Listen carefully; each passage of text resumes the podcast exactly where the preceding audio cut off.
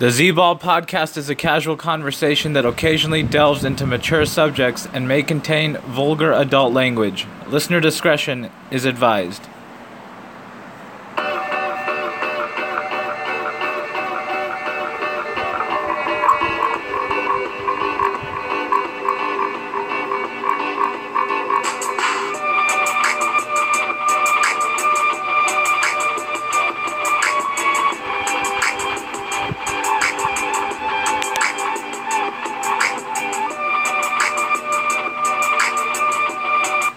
Welcome to the Z Ball podcast. I'm Zishan Khan.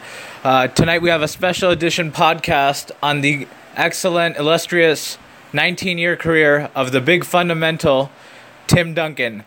And uh, joining me today, most of you who all know this guest by now, probably my most uh, recurring guest on this podcast from uh, Richmond Heights, California, diehard Houston Rockets fan, Syed. How are you doing, Syed? Good. How about yourself? I'm doing well. Uh, a lot of uh, legends retiring from the NBA this year. Uh, it's going to be a much different league next year and a lot of different storylines. But uh, getting into uh, Tim Duncan, uh, just wanted to get your overall thoughts on his retirement. do you think this was the right time for him to ultimately call it quits? Yeah, I think so.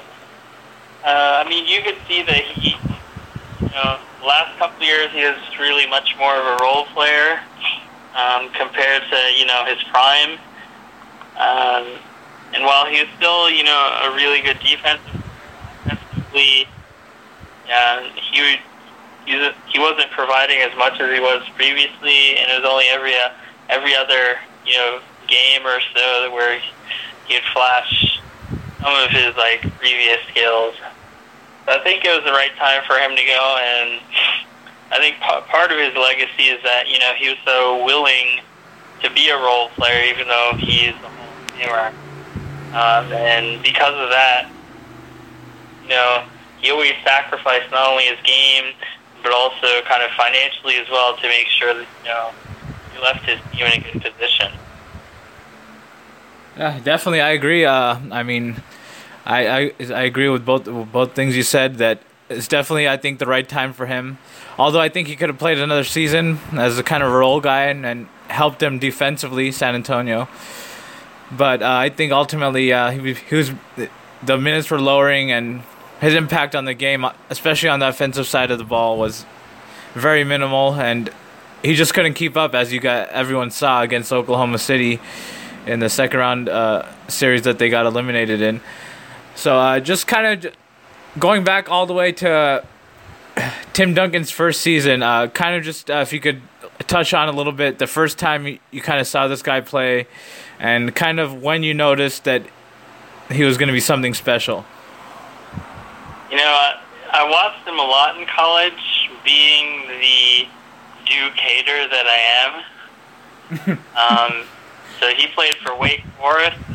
I loved it when his Wake Forest team would beat Duke in the uh, you know in ACC play or you know in the ACC tournament. Uh, so you know even when he was a freshman at Wake Forest, people knew he was going to be something special because um, I'm sure, as most people know, like Tim Duncan didn't start playing basketball until he was in high school. Um, I think he was 16 years old when he first came onto campus at, at Wake Forest and you know, even with just a few years of basketball in him, he was already someone that um, everyone kind of knew would be special. And you know, by by the time he was a sophomore, he was already a superstar. So um, you you could tell right away. Okay, definitely, and then yeah, as you mentioned, yeah, Tim Duncan uh, grew up in the uh, St. Croix Virgin Islands uh, and was originally a swimmer, and uh, his uh, sister was actually an Olympic uh, swimmer, and he was going in, towards the same route, but ultimately something led him to basketball, and uh, I'm boy am I glad that something led him there because he had one of the best careers I've ever seen, definitely the best power forward I've ever seen, and for me, I mean, ultimately the first time I kind of realized that he was going to be really something was when during the lockout year when the Spurs won their first title, just that whole playoff run and especially so against uh, uh, the Lakers, who I was uh, a big fan of at that point in time. Uh, he just demolished the Lakers, and he was just running through them. Uh, and that Spurs team was just a lot to handle for the Lakers, and they, they ended up sweeping the Lakers, and also pretty much having their way throughout through that whole uh, playoff run with every team they ran up against, and then ultimately winning the title in the finals against the New York Knicks that season. So, uh, I mean, but Tim Duncan, uh, right from the start, he was uh, a legitimate superstar type player. He just he came in and ultimately was one of the best players on the team alongside Hall of Fame center David Robinson, and pretty quickly, probably in the probably the second season, he probably took over the best player on the team's status, and just uh, kind of if if you can kind of touch on uh, maybe the '99 season, the finals, because I I know at the time you were. Uh, maybe near New York or kind of uh, had ties to New York, so kind of if you uh, could kind of touch on what what you remember about those finals. Uh, sure. I mean, uh, I remember that strikeout shortened season. Uh, you know, it was a 50 game season compared to like a normal 82 game season, and the Knicks had Allan Houston and Latrell Sprewell as their dynamic duo. And uh, I remember first round um, it the best of five series then, and that's when um, Allan Houston hit that game-winning shot at the buzzer, Game Five. They barely champion round. Uh, they they somehow ended up getting all the way to the finals, and um, you know they they played the Spurs, who who were the better team, and therefore kind of the Spurs won, and um, you know, that, that was kind of more of the end of David Robinson's career. I think he played one more year after that. Um, uh, David Robinson actually played like a good amount after that. Actually, I think he won another title actually with them. Um, didn't he win the second title with them too? I don't think. I'd have to check up on that. Um, oh, okay, but I the thing I remember about that Knicks team was uh, that Marcus Camby really stepped up his game during that playoff run, and uh, also that Patrick Ewing was out. Uh, do you think uh, the Knicks could have uh, maybe won that series if uh, Patrick Ewing was healthy and playing? No way. Uh, but by that time, Patrick Ewing was a, was a shell of himself. But, I don't think that would have helped them at all. Okay, definitely. Yeah, immediately. Well, when Tim Duncan came to the league, he was a superstar, even in his uh, rookie season. Um, he, he was, you know, he was a four-year player at, at Wake Forest, and although he was the number one pick overall, um, it was really because um, David Robinson had missed the whole year prior year, or else the Spurs were a solid team when David Robinson was healthy. So everyone says how much luck that is for the Spurs. You know, they were consistently one of the better teams uh, in the Western Conference when David Robinson was playing, and uh, uh, the one year he got injured, they ended up with Tim Tim Duncan. So yeah, it's just good fortunes for them. And uh, a crazy stat I heard the other day about the Spurs franchise. Uh, throughout their entire uh, history in the NBA, I think they've been in the NBA probably something like 40 years or something like that, 45 years maybe. They've only missed the playoffs five times. But I mean, that's just an incredible, I mean, stat that I heard the other day, and that just goes to show you the the culture that they build and the culture that they're maintaining and building for the future as well. But uh, back, uh, I, I I just confirmed that David Robinson actually was on that second championship team. So. Uh, he played quite a while after that. I mean, but I, he, although, like I said, Tim Duncan definitely was the better player in my opinion, probably in that second season, and then going forward, I mean, he just took the reins and it just took the league by storm. I mean, it was just amazing to see. But then uh, in the next couple years, uh, the Lakers were kind of the talk of the league, and the Spurs were really having trouble with them. I mean, in the 0-1 conference finals, I don't know if you remember that. Uh, they just got absolutely got demolished by uh, the Lakers in that series. Uh, what do you think ultimately was the problem for the Spurs in that series? It was pretty relatively the same team that beat the Lakers. I mean, two years earlier, this that swept the Lakers two years earlier. What do you think ultimately was their downfall for that season? In uh, 2001. Yeah, 2001 Western Conference Finals. Yeah, at that point, um, both Tony Parker and Ginobili were pretty young in their careers, and um, it really wasn't until about 2003, 2004 until they started really playing up to their potential. I think. So um, it was mostly about that, and then by you know by by after 1999, actually, to be honest, David Robinson wasn't the elite player that he was before. Um, uh, I agree. Yeah, you're right. He, he, he did play after until 2003, but he, he didn't average more than 20 points a game after like 1998. So. Yeah, definitely. And then, uh, I mean, going into the 03 season when they had Tony Parker, Ginobili as a super young guys, I think I believe that was. Uh, Parker's second year and uh, Ginobili's uh, first year, rookie year actually. And then they had a bunch of other cast of characters like Stephen Jackson and David Robinson, old David Robinson, and then Rasho Nesterovic and stuff like that. So, uh, I mean, that NBA Finals in 2003, I mean, I don't know if anybody really remembers uh, Duncan just because he's just a quiet guy, quiet persona. He doesn't really, he's not really full of himself. Always even keel. Never really shows emotions too much. But I mean, that was an excellent finals performance he had against the Nets, averaging 24 points, 17 rebounds, five uh, five assists and five blocks per game, and leading the Spurs to the 4-2 series win over the Nets and their second uh, championship in franchise history. So uh, just uh, kind of touch on that 03 finals, I mean, because Duncan was absolutely um, spectacular in that series. Yeah, I think that was really Tim Duncan in his prime, that's when he won his back-to-back MVP award, um, regular season the three times finals MVP.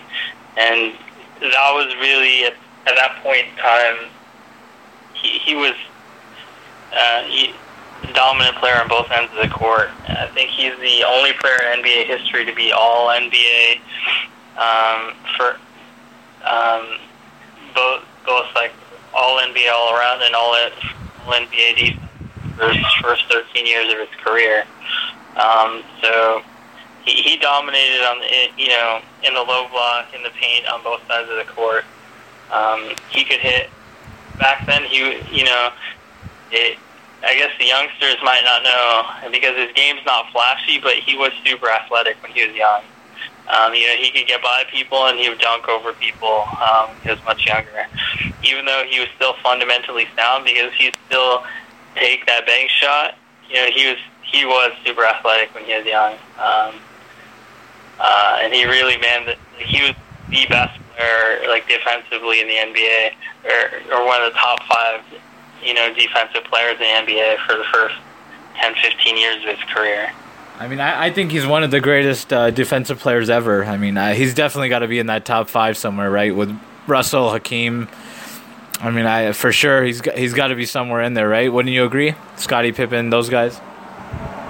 Yeah, that, that top five tough to call because, like, you know, obviously we didn't see all those other players play, but um, yeah, you got to put him up there with Jordan, with Scottie Pippen, Hakeem.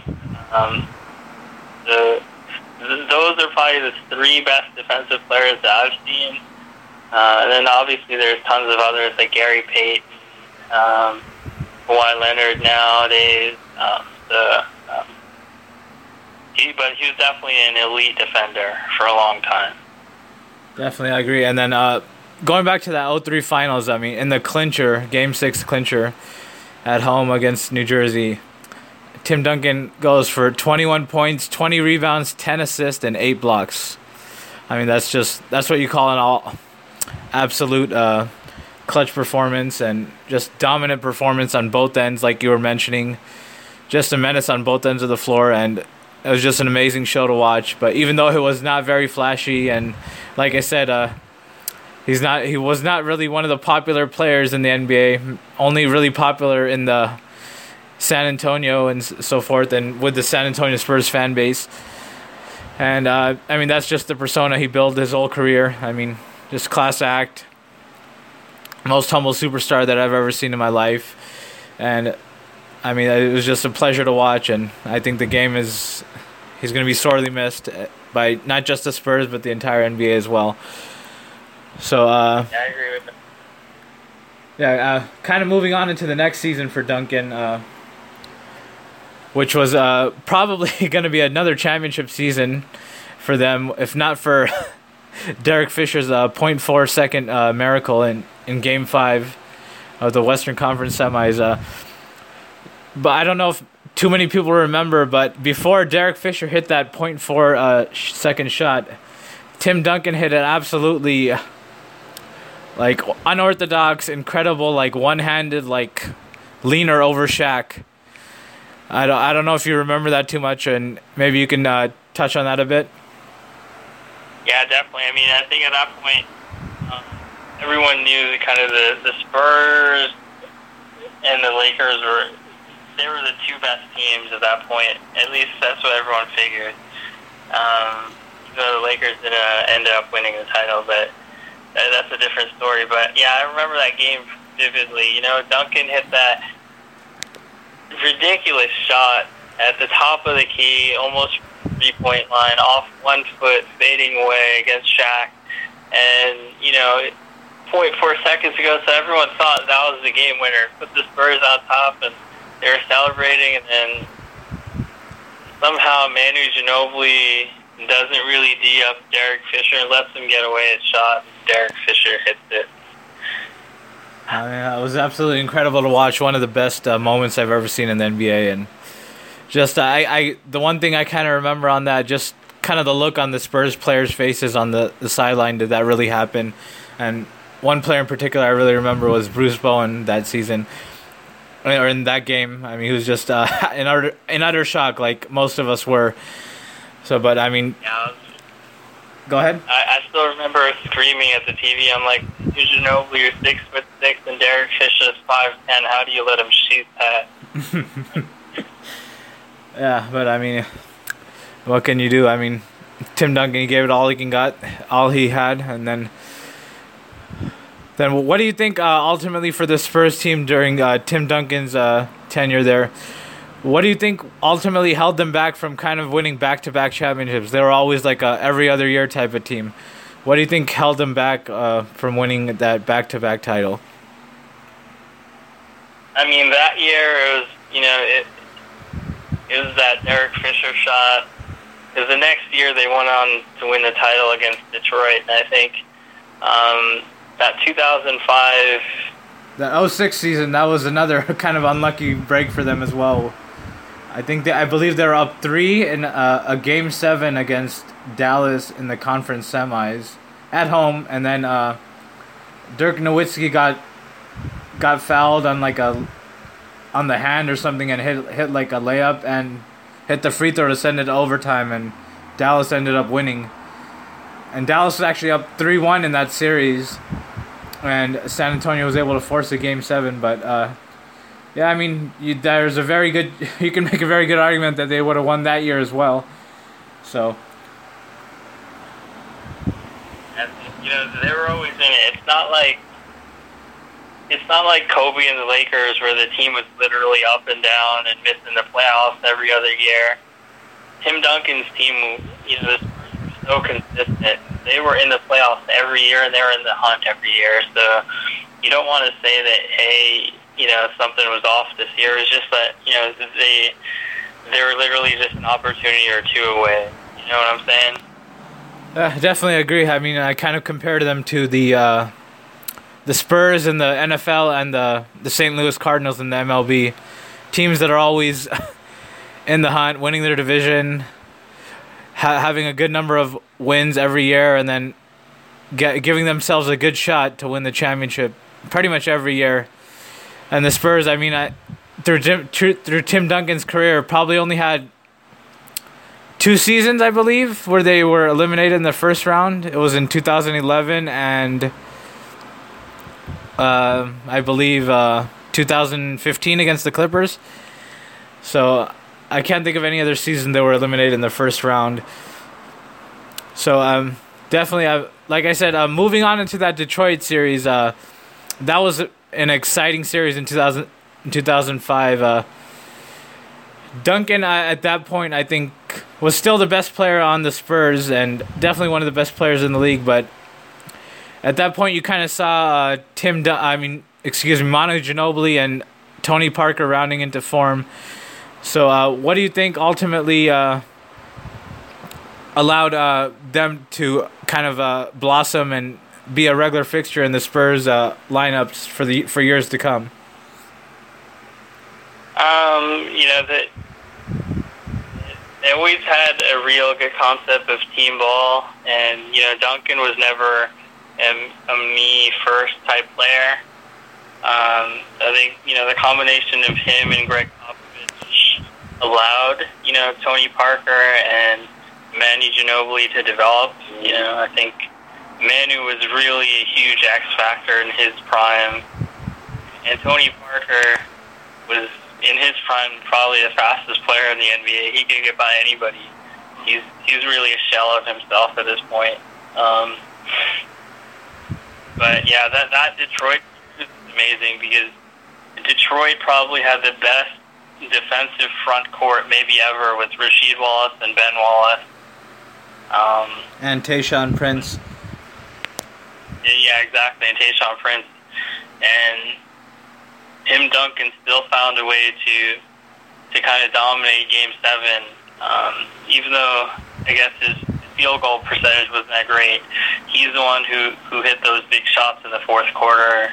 And he had like 25 points, uh, 10 plus rebounds, and uh, even though the Spurs only had 81 points, um, you know, he's, he was still able to drop 25.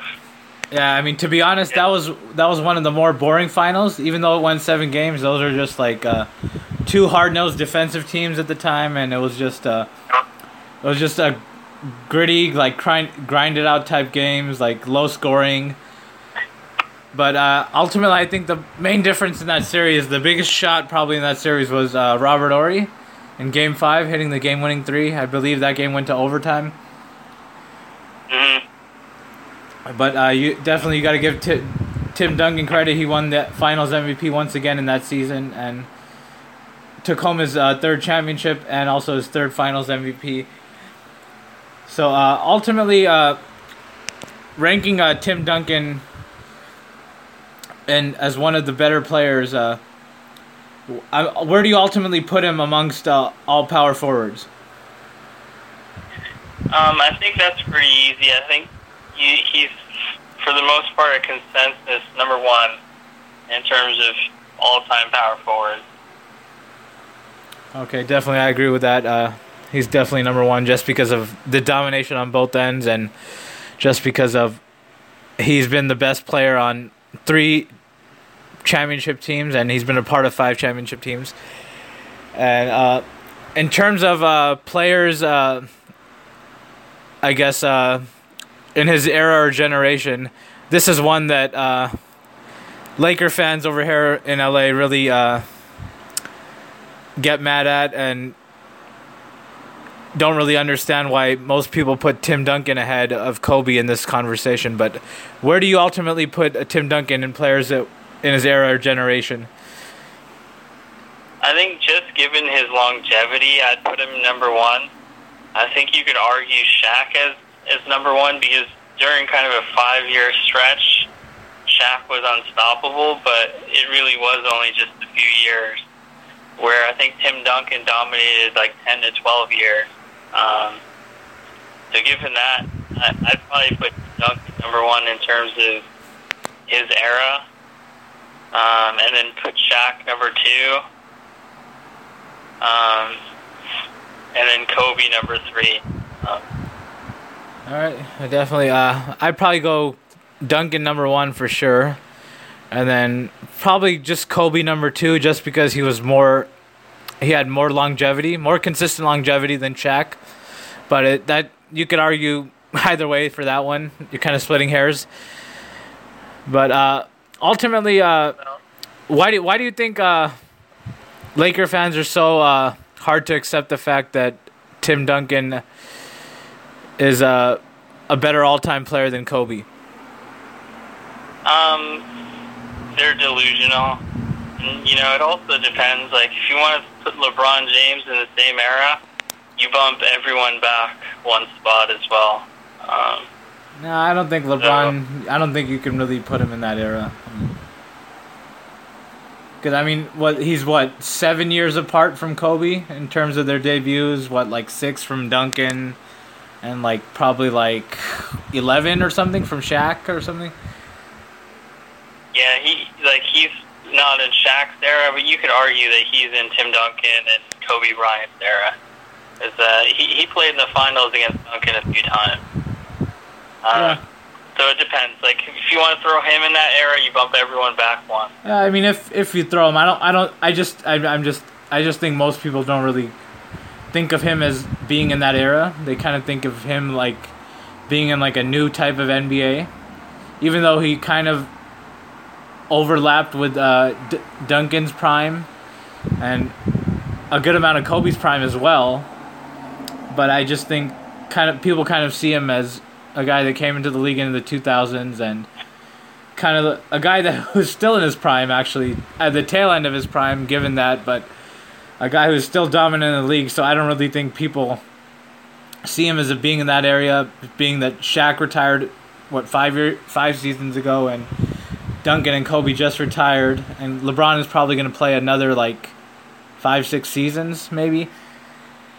So Yeah, I mean, uh, but but back to the kind of the point, Kobe fans or there's other four-letter words to to describe them. Um, this we're, we're re- about ready to argue that Kobe had a better career than LeBron after 60-point game. Actually, many of them were. And you know, when LeBron was down three-one to the finals, you saw all those Kobe fans slash some other words. Um, you can say the word. You want to say the word? Go ahead. no, I'll pass on that. But uh, they they came out of the woodwork again, saying, "Oh, look, look there's LeBron, not Kobe." So they're just a little bit delusional. No, but I have uh, even even after the the finals ended, I I still have a lot of Kobe fans telling me that Kobe's much better player, and they bring up the the, the championship argument compared to LeBron five to three. So I. I, I just don't I don't I just don't think they're ever gonna get to the point where they where you can you can show them any sort of stat or some sort of uh, argument that they're just always gonna think that Kobe's one of the best ever and he's always gonna be better than LeBron in their eyes and I don't think there's really much we can do to change that. But uh, He he, is one of the best ever. He's just not one of the top ten ever. Okay, yeah, fair enough. I mean, I have in my Kobe probably in the top ten, but I mean, if you want to go, uh, let's kind of do a little bit of comparison. I mean, the kind of the accomplishments of Kobe and Tim Duncan, right? So they both were f- part of five championship teams, correct? Yep. So Tim Duncan was the best player on probably three of the five championship teams. Would you agree? Um, you could argue four, to be honest. Um, he just, but he won three Finals MVPs. Okay. You give him that. Yeah, maybe possibly four, but we'll say three for sure. Because I mean, like Andre Iguodala won the Finals MVP last year, but he's not the best player on the Warriors. It just so happened he had a better series. I mean, so even though Tony Parker had a better series that one year, it doesn't mean he was the better player. So you could easily argue that um, you know he's he was probably the best player on four different championship teams, but he did legitimately win three Finals MVPs. Okay, we'll say three, three to four. Either either way, either way you want to look at it. But and then we go with Kobe, right? Definitely the best player on two championship teams out of five. So the edge there, I'm I go Duncan. Uh, you probably go Duncan as well, right? Decidedly. Okay. And then, in terms of regular season MVPs, you go Duncan with two, compared to Kobe with one, right? And are we even sure that Kobe should have won in 2008? Yeah, again, it's debatable. Like uh, these Kobe fans seem to think like he was the best player in the league for years. He might have been the best player in the league one year, literally, maybe one year. Um, he, he was a top five player for probably about ten years. He was the best player maybe one year in the league. So. Um, Yeah, I mean, uh, given that, I mean, Kobe, he probably should have won the MVP in 2008, but there probably might have been like a, a year here or there somewhere but he, where he probably was deserving of it. But uh, in terms of like a being the best player in the league, I probably think from like 05 to 08, I give him that period. That's like a three year stretch. I give him that period of being like the best player in the league, even though he was not on very good, like good teams he was on a good team maybe one of those seasons after they acquired Pau Gasol, which was kind of, in my opinion, a big uh, uh, catalyst to, as to why he won the MVP in 2008. Because I don't know if you remember in 2008, Lakers uh, they were falling quickly in that tight Western Conference race that season, where you needed I think 50 wins to get the eight seed, and they were, I believe, fifth place. Their young star center Andrew Bynum had just gone down with a knee injury and was out the rest of the season. And that was the only reason they made the trade for Pau Gasol. So uh, I kind of believe, I'm of the belief that if they don't make that trade for Pau Gasol, that the Lakers don't make the playoffs that year. So it's kind of kind of tough to give Kobe the MVP when they acquire such a big piece in the middle of a season. And although Kobe was the best player, definitely on that team, but the acquisition of Gasol really vaulted them into the first position in the Western Conference. And I think that's ultimately what the writers decided on to give Kobe the MVP. Just wanted to get your thoughts on that whole spiel I just said. Um, yeah, I agree. I mean, it was kind of like you said. He had a couple of really good years, and you know he was dropping fifty-point games all the time on bad teams. Um, so you know, I feel like he he kind of got a career award that year. And Okay. like you said, it was really because the Lakers ended up um, getting Paul Gasol and having uh, a good record because of that. Um, that he won it. All right, definitely. And then uh kind of moving into some other like uh I guess comparisons between them uh I think the better the better defender, although Kobe fans would like to argue on this one as well because Kobe's been selected to more all defensive first teams. I think the better defender and I don't even think it's really an argument or a debate is Tim Duncan. Um, yeah, I completely agree with that. Um, Okay. I don't I, even think it's, it's, close, to be honest. huh? Uh, Kobe Kobe was a great defender his first five years in the league. After that, I think he concentrated on scoring much more. Yeah, but I just think uh, some of those uh, selections to the first team, I, I don't think he was deserving of all nine of them. I mean, if we're b- being totally honest with us with ourselves, I mean because No, he, he definitely was not. Definitely was not. and when you look at Duncan, he's probably deserving of eight eight of those. The first team that that he's been selected to, he's been selected to fifteen overall, but eight first team. He he's even like against the Clippers when they played him in 2015, he was still like a top level defender. I mean, so he's definitely worthy of those. Would you agree? I I do. So do you think uh, kind of the flaw in in that defensive first team voting was that the coaches voted on it, or it's kind of based on big before it was kind of based on big markets and kind of the reputation of the player in them getting the being selected to that team, as compared to now, you see like guys who aren't very good offensive players on those types of teams, and I feel like now they've kind of gotten it a lot a lot better at the voting and stuff. They're putting the right actual players on there, as compared to when Kobe was selected for the bulk of his career.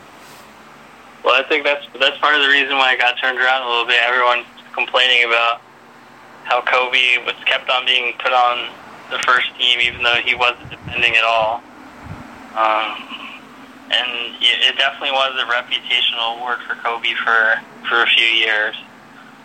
Um, it was like the Gold Glove in baseball, where that that became like a reputational award, where like Rafael Palmeiro won a Golden Glove with like 13 games played. Mm-hmm, definitely.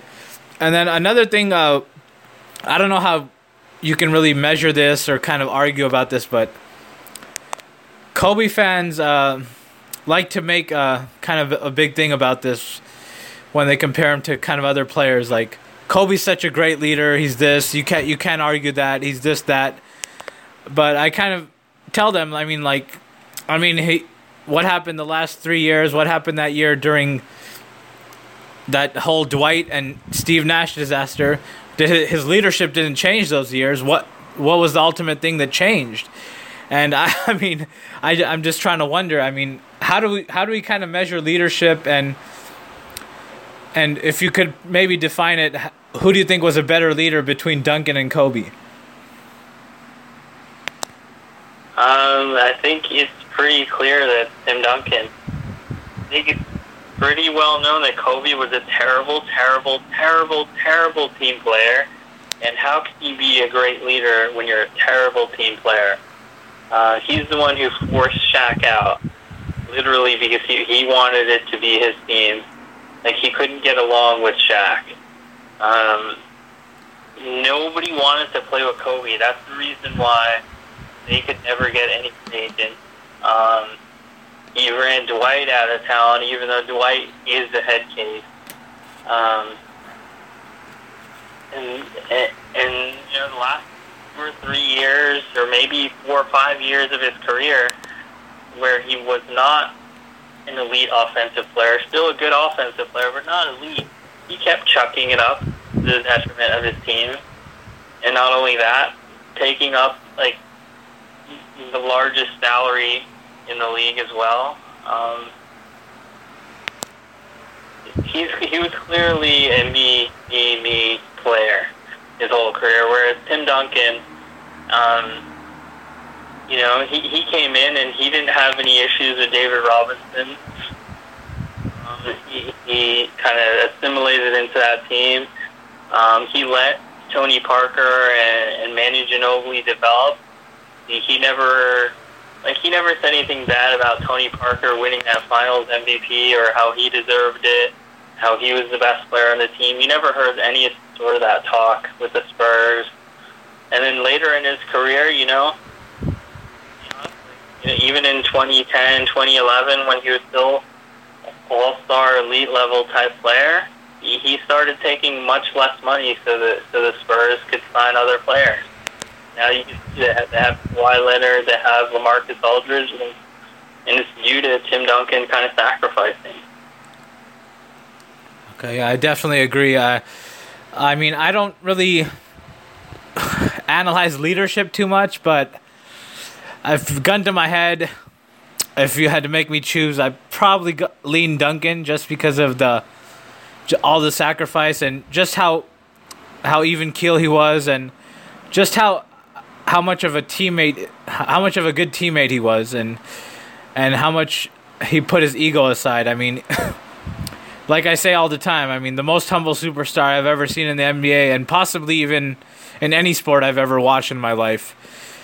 So it's just uh, been an honor to watch him play. But kind of moving on into the ultimate uh, all-time ranks in terms of all-time NBA players where do you put Tim Duncan in that in that conversation?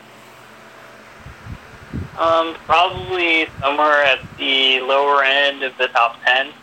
So, uh, you know, I probably agree with Sports Illustrated, who have the, have him at ten. Okay, definitely. Uh, I got him at seven, uh, just ahead of uh, Kobe and just behind uh, LeBron James. So uh, let's kind of uh, where do you where do you put Kobe? I think you still have him at twelve, correct? Yeah, probably somewhere in that 12 to 15 range. Okay, definitely. Uh, and then uh, kind of just um, one more thing about uh, Duncan, I guess, the, his entire career. The 2013 finals, I don't know if you remember in game six when he came out uh, absolutely on fire in that uh, game six. I that they were supposed to clinch, uh, barring that Ray Allen shot, miraculous shot that they had. I think he came out and scored at like 30 points or something in the first half. Was absolutely uh, terrorizing Chris Bosh.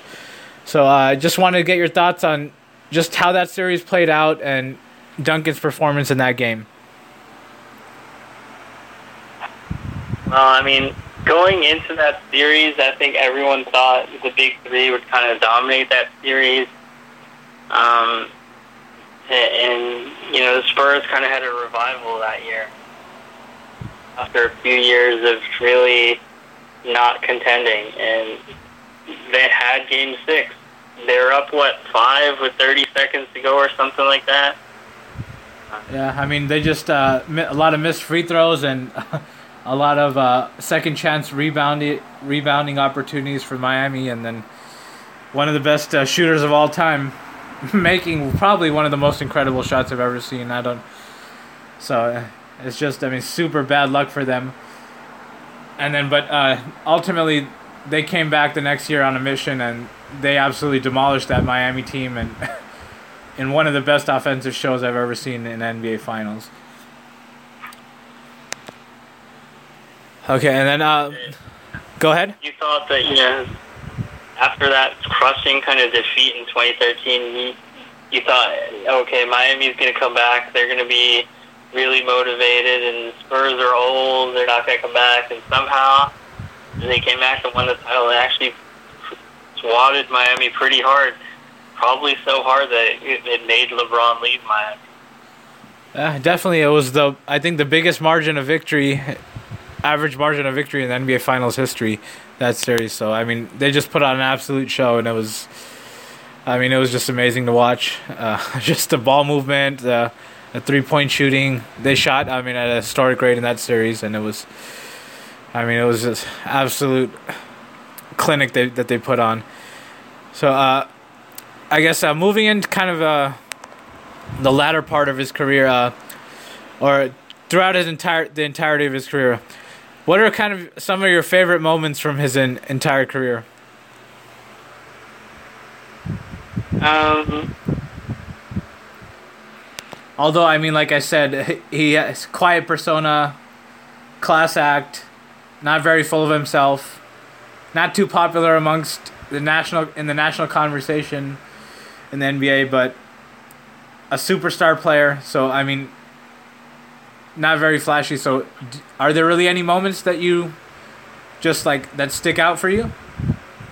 Uh, for for me, it, you know, I still remember him being that young player who was dominant. Um, so him in his early, in the first couple of years, um, definitely remember that well. And then I think couple of moments that stick out, like you said, the the shot against the Lakers before Derek Fisher's shot stands out. That was a ridiculous shot, but ultimately they lost that. But also, um, Game Seven of the 2005 NBA Finals that sticks out to me as well. Um, really, he, he kind of carried that team to a win uh, in Game Seven. Okay, definitely. Uh, for me, it probably I go number five. I probably go with the. Uh, I don't know. I don't think people really remember this too much, but uh, it was actually in the 2015 first round playoffs in their series against the Clippers in Game Five of that series. Uh, I and on a big play down the stretch, Tim Duncan. I mean, just absolutely terrorized Blake Griffin on the defensive end. I mean, just swatted his shit to like to the other side of the, the court, and Tim Blake Griffin was on the floor, and that was probably the big one of the biggest plays in the game at that point, and it propelled them to to take a three two series lead, but they ultimately ended up losing in seven games to the Clippers, and also in that seventh game, just like uh, he's he hasn't really been a that great of a free throw shooter throughout his career, maybe like a high 60s or something like that. But uh, down, I think I believe uh, maybe like seven seconds to go or something. The Spurs were down two, and he gets fouled.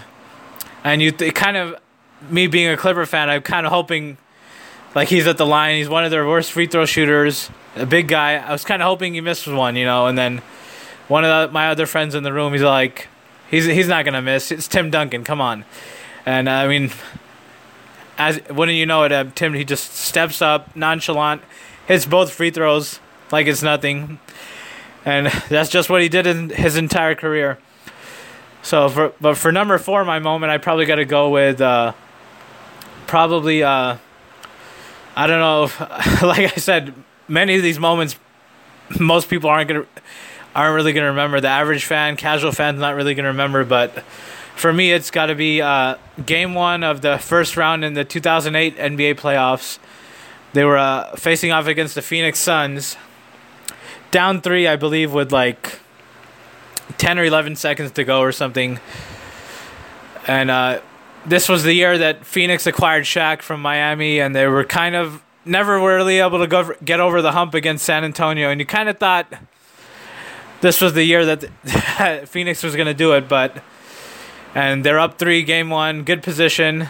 They just got to get one stop. They they take a 1-0 lead, and get grab home court as well. But Tim, the ball gets to Tim Duncan, wide open at the three point line, and what do you know? I mean, seven foot center hits the three pointer like just like like he's been doing it his entire career, and the game goes into overtime, and the Spurs end up winning not just that game, but end up sweeping Phoenix in that series.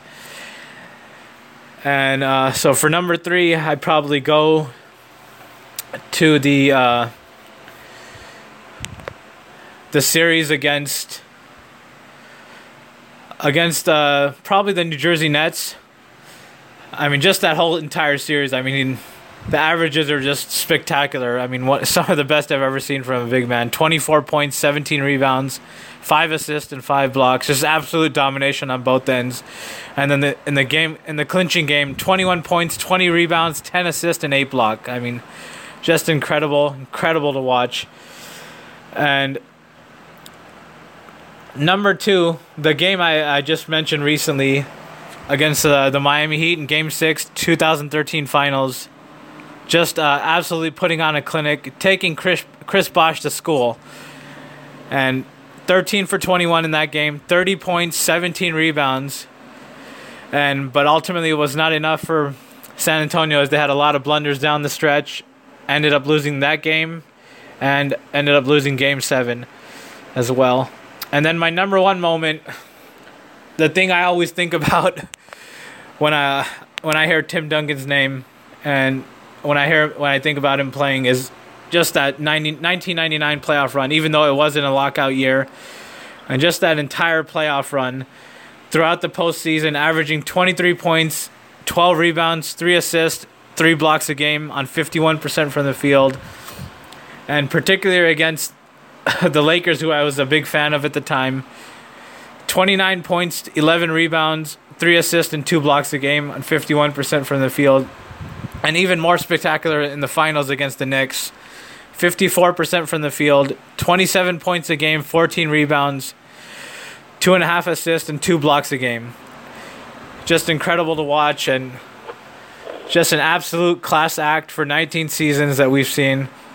A lot of sacrifices he made financially on the court with his role, with his leadership role, his role in the locker room. Just a lot of sacrifices he made throughout his entire career, and that's just what I'll remember him as the big fundamental, the most humble superstar I've ever seen. And uh, Timmy, it's been an absolute pleasure. Congratulations on an excellent 19 year career, and you deserve uh, an absolutely grand retirement. Any uh, closing thoughts you want to make on Duncan's career side? Uh, Um, I agree with exactly what you said, I think it's, it's fitting that he, he, unlike some other stars who go out with like a tour, like a retirement tour, I think he, he went out without even a press conference.